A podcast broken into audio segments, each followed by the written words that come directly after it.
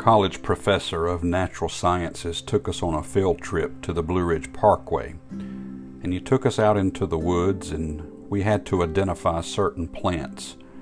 And he had the amazing ability to look at every tree, every plant, and identify it on sight.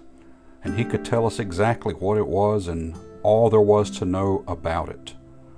You and I, we need to be able to know all there is to know about our Savior. And the way we do that is we study and we get to know Him. 1 John chapter 3 Beloved, now are we the sons of God, and it doeth not yet appear what we shall be. But we know that when He shall appear, we shall be like Him, for we shall see Him as He is. How will we know what He looks like?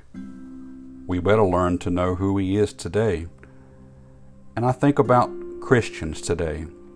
How does the world know who we are? How can they pick us out? Charles Spurgeon once said, We who believe in Jesus are going to live together in heaven forever and ever, so we may as well be good friends while we are here.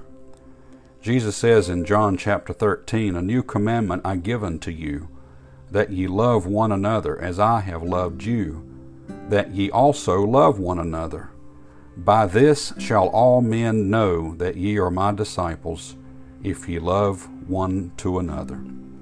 The way the world is going to know that we belong to Him is for us to love one another the way that He loved us. And how was that?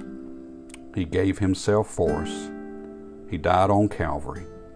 Let's show the world just how much Christ loved everyone. May God bless you and have a wonderful day.